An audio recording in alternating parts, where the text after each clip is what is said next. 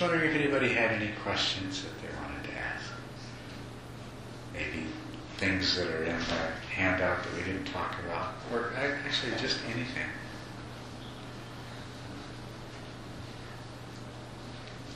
Yes? This might seem off topic, but some people had a question about your name. So could you talk a little bit about the history of your Dharma name. Oh, okay, yeah. Chuladasa, it, it's an unusual name. Uh, Chula means uh, little, smaller, lesser, and dasa means servant. So you could uh, you could translate Chula Chuladasa as being the lesser servant or the humble servant or something like that. And how it came back about was many years ago when I was uh, uh, planning to take ordination as a dedicated lay practitioner. And oh, we were talking about potential names and things like that. My teacher at the time, Jotidhamma, was yeah, he was he was teasing me really uh, about about being you know rather arrogant and things like that. He said, "We should call you Chula Dasa." Oh yeah, what's that mean? He says, "Well, it means humble servant, although it could mean a little service too." you know, and uh, he was teasing me and, everything. But then later on, when it came time to do the ordination, and the teacher who did the ordination, Kemananda, uh, said, "Well, should we choose a name for it?" I said, "Actually, I want to use the one that, that Jotidhamma gave me." And uh, so I, I kept that name. I thought it was a really good, a good name and a good reminder uh, to, you know. Uh, I, together with that, one of the things that I really like, there's something that's called the uh, the eight practices for training the mind uh, in the Tibetan tradition. And one of those is that uh, in every gathering I shall regard myself as the least important person present. And, uh, you know, not that I necessarily always succeed, but I think that between that name and and that particular practice, it it, uh, it does help me to keep in mind the tendencies that I have to be arrogant and to try to keep them somewhat under control. so that's the story behind my name. Uh, Dharma names are uh, commonly administered when somebody takes, uh, in, in the Buddhist tradition, a person becomes, basically becomes a Buddhist when they take their refuges and five precepts.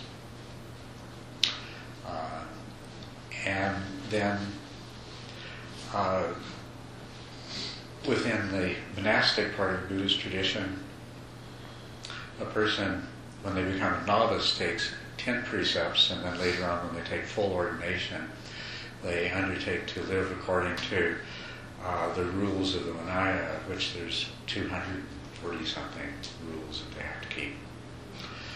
But uh, also in the Buddhist tradition, since the time of the Buddha, has been that uh, uh the dedicated lay practitioner, the upasaka, that's what upasaka means, uh, dedicated lay practitioner.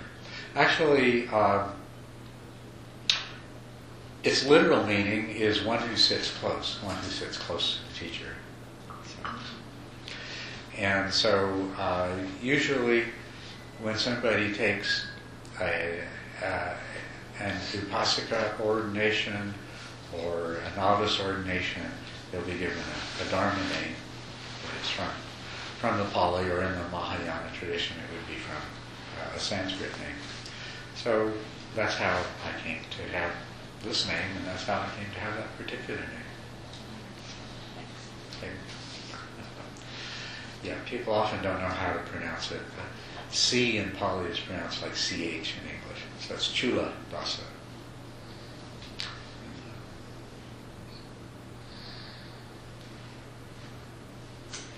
I need help with something. Yes, okay, great. Um, and it's been sort of nagging in my mind. Um, one of those processes that uh, impedes my joy uh, somewhat. And it has to do with what you've said. Um, I think it's the word and the concept of perfection. And I, I totally agree with the, um, the practice of um, loving what is, accepting what is. And it seems like pretty much within what I call myself, you know, my inner life and focus and introspection, that I don't get tripped up a lot on that. But for example, in the past, I've, um, and currently too, I do metta practices and compassion practices where I direct energy to suffering in the world. And in the past, I worked in prison settings. I worked with children who um, were sexually abused. Um, I was in, I've been involved in, with some organizations that um, deal with abortion and the international uh, sex trade, for example. And today, someone brought up the example of uh, during the Holocaust. And I really have a, a, a wall That comes up when any part of me tries to say that that represents some type of perfection. And, and I know it's not condoning it. I mean, I know you can see that as what is and, you know, set an intention to work mm-hmm. to make things better in the world. So I don't know if it's just something I should ignore, that the perfection part of that is bothering me. And maybe I'm thinking, well, as I go along the path and as I become more adept, maybe that won't bother me. Or if you think it's something I should uh, take a deeper look at, and if so, how can I do that? I would suggest that you keep working with that. and, you know, you, you accept the, the fact that you can't accept some things right now, but you keep working with it. Um, I mean, I accept the reality of them, and I accept that maybe there are things I don't understand and don't know about it, like you said earlier, with situations. It, it's just that word perfection and applying it in that Mhm. way that really just does something. Well, on the one hand, don't let a particular word stand in your way. But on the other hand, applying that word to it is bringing you face to face with a part of you that's not quite willing to go that far. Absolutely. That's right. And it's it's good to be aware of that. So remain aware of that and, and keep keep working with it. And uh, it's not an easy thing to do. And it's not as though everybody else in the room is fine with accepting child sex trade and Holocaust and everything as being perfect. And it's just Wanda that has a problem. but I don't think that's true at all. Because we all, we all are learning to be in a place of acceptance of what is, but we all keep coming up against those places where we're not quite ready to go that far. It's, it's a difficult place to, to that. That's still for us. We're not ready. We're not ready to make that degree of, of surrender. So all I can do is point out to you once again that, as you said, you don't, you know that you really don't know enough. You don't have the degree of omniscience. You don't have the degree of wisdom to really evaluate these things. You know that. And I don't know what kind of belief systems that your mind naturally resorts to. For some, the question is if there is a God, and if that God is just and merciful, why do these things exist? And so for them, the, the challenge there is to is to still believe in uh, a just and merciful God when they see that, that there are these things and have been these things and continue these things. Whatever whatever form it is, though, you're taking your understanding and your view and you're pitting it against what is. And the fact is that as long as you do that, it's going to create a feeling of suffering in you whenever you do that. You know, um, is that not true?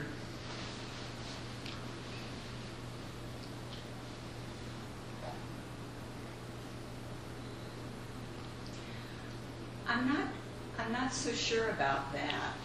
I, I guess it, maybe it's a thing of language. Maybe I, I, is. I, there's just a part of me that bothers Mhm. putting the word perfection with anything that I perceive to be an atrocity. I guess that's the bottom line. And if it's just a linguistic thing, I can let go of that. But I've been listening to your teaching for a long time, and nothing that you've ever said has elicited this within me, but that mm-hmm. did. But that, that word, okay, well, I was just, how can he say that?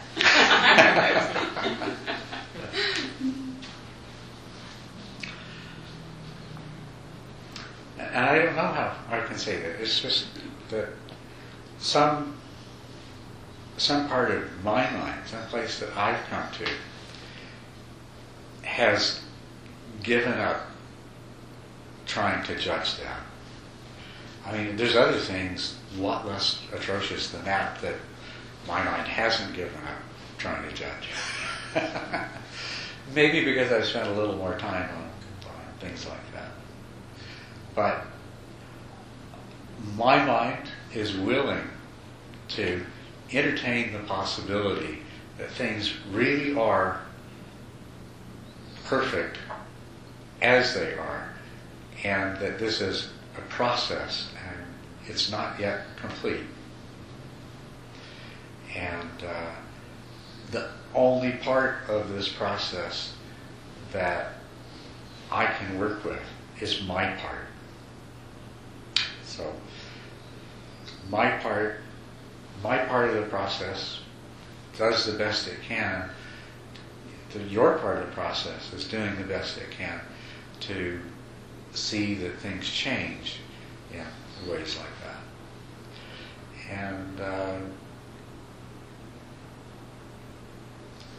I just, I, I've given up a lot of the questioning that I used to have. And maybe it's just because it didn't get me anywhere. No, no matter how much I question why things are the way they are, I don't get an answer that leaves me with, ah, okay, I see, that's the reason, okay. You know, I'm just, I keep left, being left with the mystery. Maybe that's the way to put it.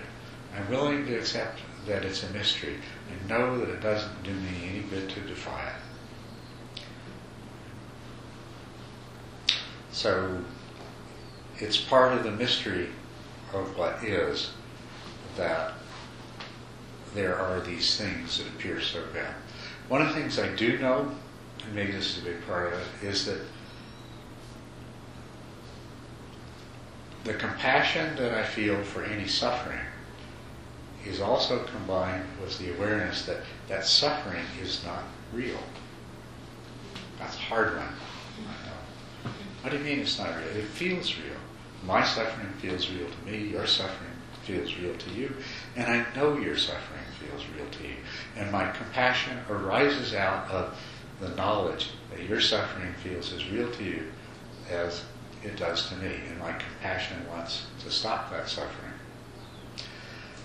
But I know that the only real end to that suffering is for you and anybody else's suffering to let go of what's going on in the mind that causes that suffering to be.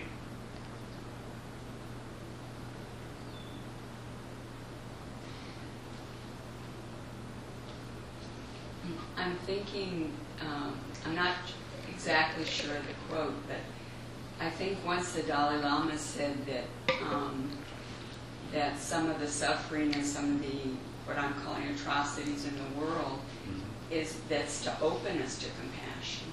That if Yeah. if we didn't have those type of things, that we would probably be pretty complacent, and that we wouldn't get in touch with that That's right. deep ability to be in compassion. And, and that's, that's one of the ways that we can look at these things in a positive way.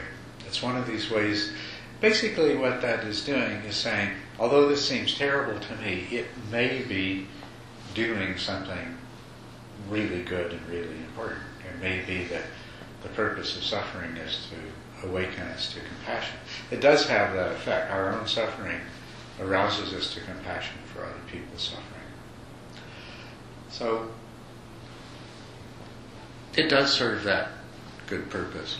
It may be that our own suffering is what is necessary to achieve the higher sense of the higher consciousness that liberates us from suffering. You know, maybe that's the only way that we can become what we need to be. I'm not, I'm not offering that to you as the answer. I'm saying that it's really coming a place of, I don't know, but I know that I don't know. And somewhere deep down, I found that trust and trust and love can help me to let go of that kind of judgment and to be in the place of not knowing.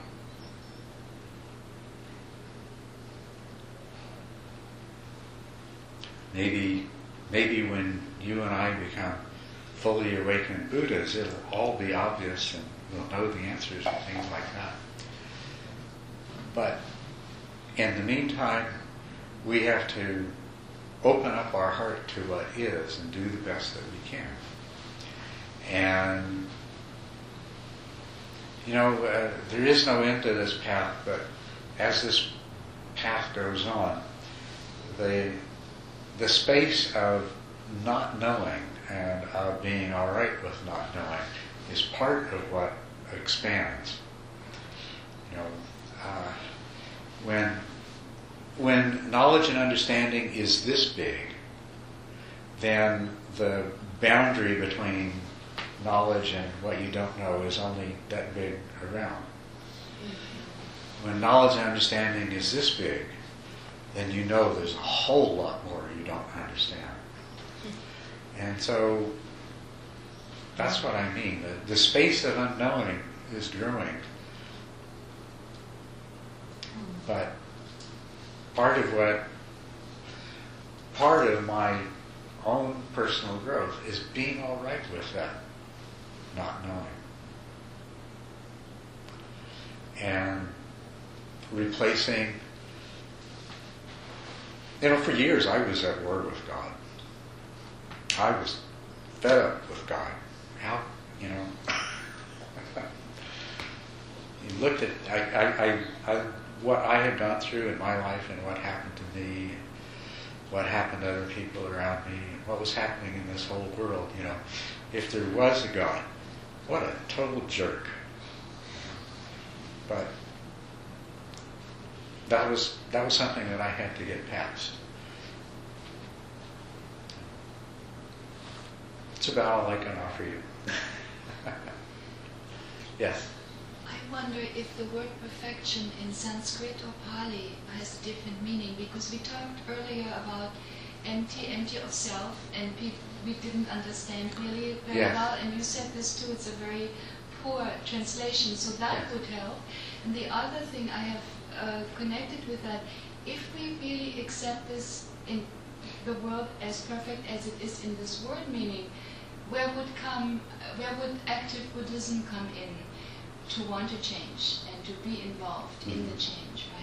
Then it's perfect. You don't have to do it. Well, that's that's for certain. You know, we, we don't want to get to the place of being stopped dead in the water because everything's okay.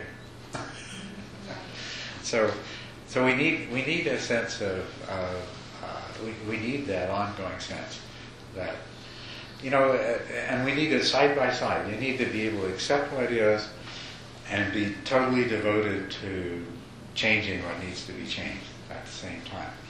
And that has to also be side by side with having no attachment to the outcome of what you do. The only thing you can do is the best that you can. You can't you can't know what the outcome is going to be.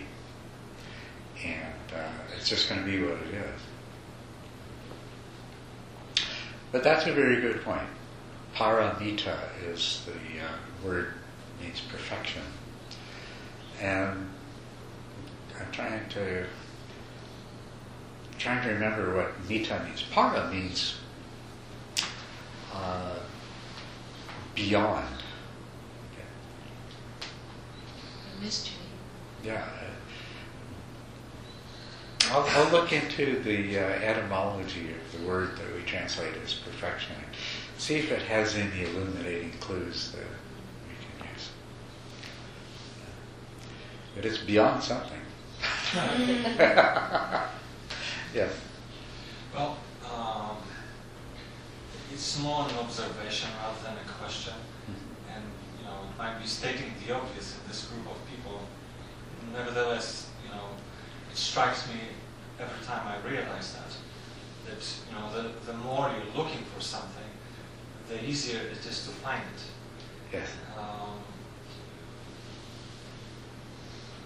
and I'm talking about the practice of, of meditation and, and looking for, for joy in particular. Um, yeah, I, I have never been a consistent meditator, but even though I've been doing meditation for, for, for a while. And, you know, I made all sorts of choices not to be consistent. Um, but I, I realized how powerful consistency can be. Um, you know, it's been a lot of stress in my life recently, and um, a week ago I would not be, I wouldn't be able to imagine that I can meditate for 30 minutes because I would be so easily distracted. Yes. And it's amazing how quickly I could make these stressors a faint buzz of traffic. Uh, and I'm, I'm really grateful for that. Um, but at the same time, I, I realize that there is a trap. Um, what I mean by that is if you achieve relatively you know, quick results, I'm, I'm not saying that you know I, I could easily put myself in the state of joy, Mhm. uh, but you know certainly my internal state is different than it was a week ago. But the trap is that uh, you know sometimes you think that by doing something more, you know, you will obtain more results. Mhm. And, and I'm not saying about being consistent. It's just you know your temptation to do more and having expectations that by doing something more or longer or for a signi- more significant period of time, you know, you will get there quicker. Yes. You can definitely create that kind of expectation, and that expectation will get in your way. Um, and it varies a lot how much it gets in your way. Uh, more consistency in practice pretty well always helps. You do, you know, your practice will improve the more consistent you are and the more practice you do.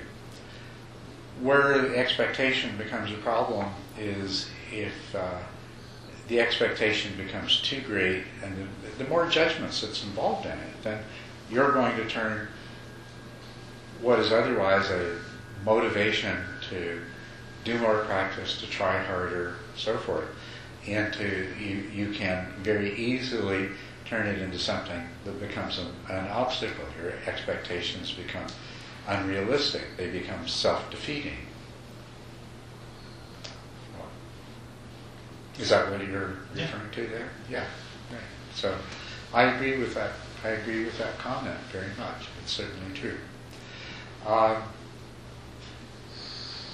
and of course, the other danger is that, that you say, oh well, if uh, you know, if I if I keep pushing myself and try too hard, that's not really going to help either. And then you don't do as much as you could. And you know, you, you life is short, and uh,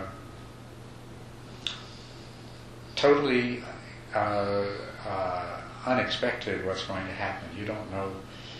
You, you have no idea what the future holds.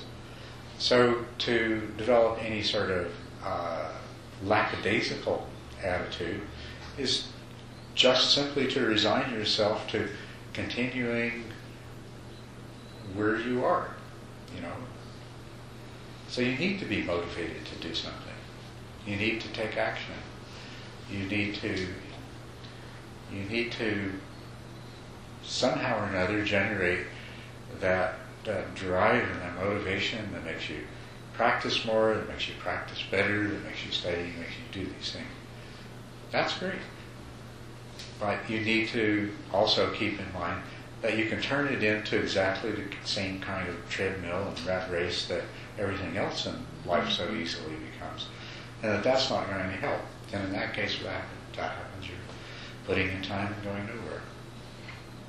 Or at least not going anywhere you think you were going to go in that time. Mm-hmm. But a lot of this is, is loving yourself, being easy on yourself Well, you know, keep challenging yourself. Don't stop challenging yourself. But always challenge yourself at a level that you're capable of, of doing.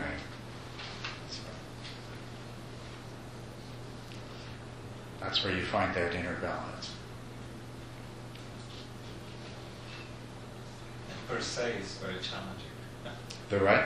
And per se, it is very challenging to, to strike this balance. Yes. Yes, it is. Yeah.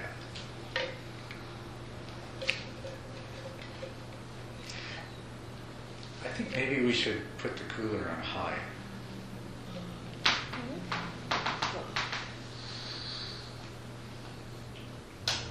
Thank you very much. Either that or we should all just take a nap.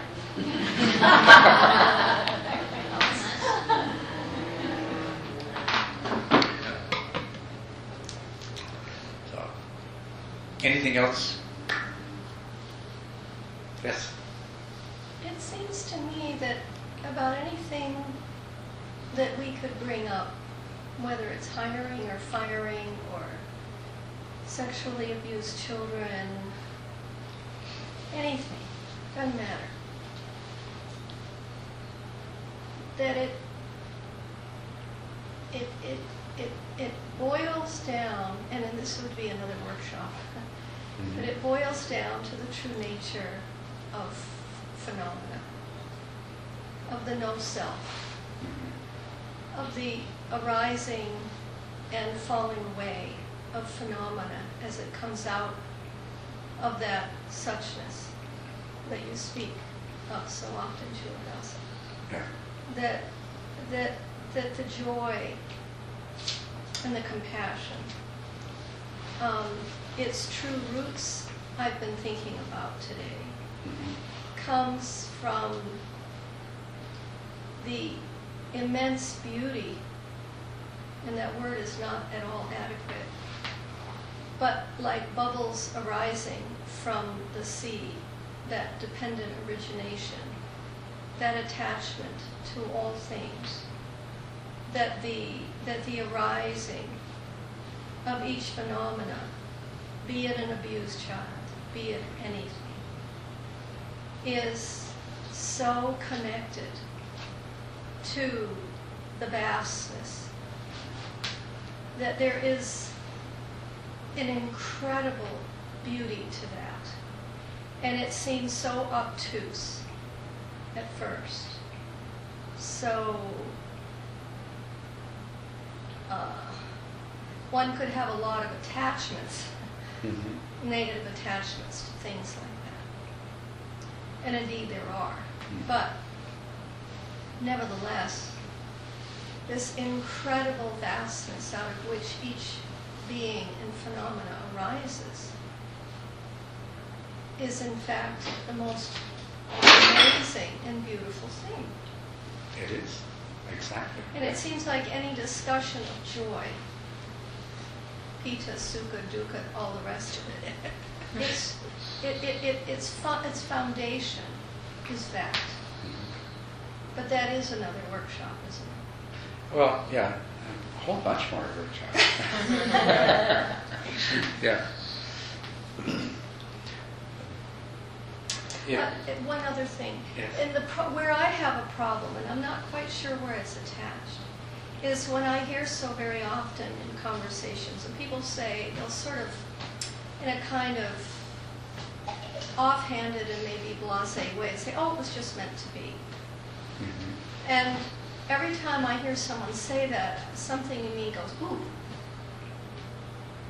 Because maybe if you think about dependent origination, that it was maybe really meant to be, but I think that that's a little, it's a little shallow, that saying. It, it, it certainly can be. That that phrase could be, can be, often is very shallow, but also can be very profound.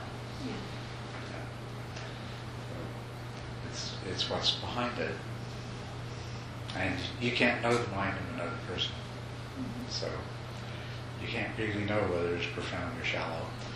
Actually, all you'll know is what your mind projects. And if it's shallow, then that's where you are. And it's good to keep that in mind. Yeah, if you can, if you can step outside of this body and mind and just see it as part of the whole, uh, become the spectator to your own story. You know, uh, the curious, interested um, spectator, it totally changes your perceptions of things. And if you do the same thing for, you know, if you see this body and mind as a part of the whole, and yours, what you are able to see is only a small part of what is. And so the story that unfolds is the story that you're telling yourself. Or, well, even that. The story that unfolds to consciousness from your perspective is just simply the story that's available from that perspective. Your mind, your body, and your, your, the role that that mind and body play in the whole creates one particular story out of the infinite number of stories that make up reality. And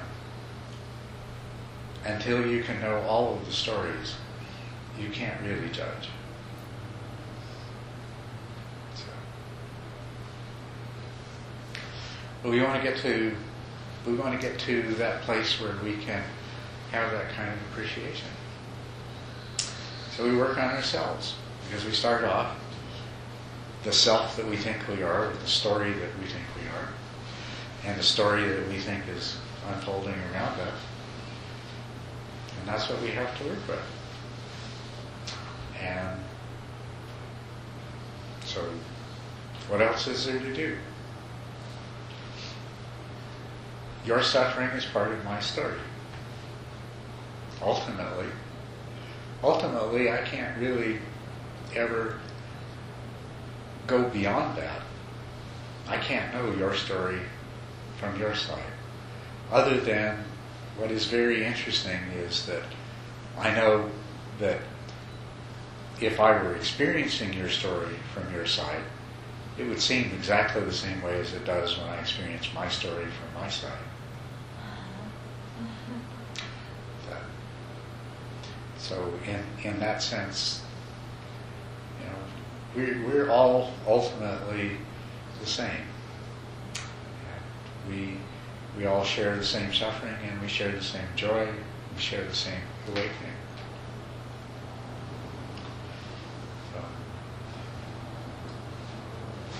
So, we have to work with what we are, where we are. And it's wonderful. That's the thing. It's wonderful. It's wonderful that you're who you are. It's wonderful that you got the story you've got. And it may not be a really bland story. It may have some real melodrama in it. But that's what it is. That's that's that's what we what we go with. And we're all part of we're all part of this. So we're very we're very fortunate that we are all in this together. So we get to we get to grow together and get to teach each other in so many different ways. One aspect of joy that we didn't talk about yet is called sympathetic joy. That's the joy that you take in somebody else's joy, somebody else's well-being, somebody else's happiness. And we, well, we've talked about it, we're talking about it right now, but we, we didn't go into it specifically before. But this is one, this is one very important source, of joy. You want to, you want to become a mind that experiences joy. And one very powerful uh, route that you can take to, to get there is through the shared joy, sharing in the joy of others, contributing to the joy of others. But even when you don't contribute, just sharing in it. And you know, one of the amazing things is that so often we miss the chance because when somebody else has joy, we get into some kind of selfish place of jealousy, or envy or something like that, instead of opening ourselves up to let that let that other person's joy enrich us, fulfill us. That's one of the things about making love. All those words mean so many different things, but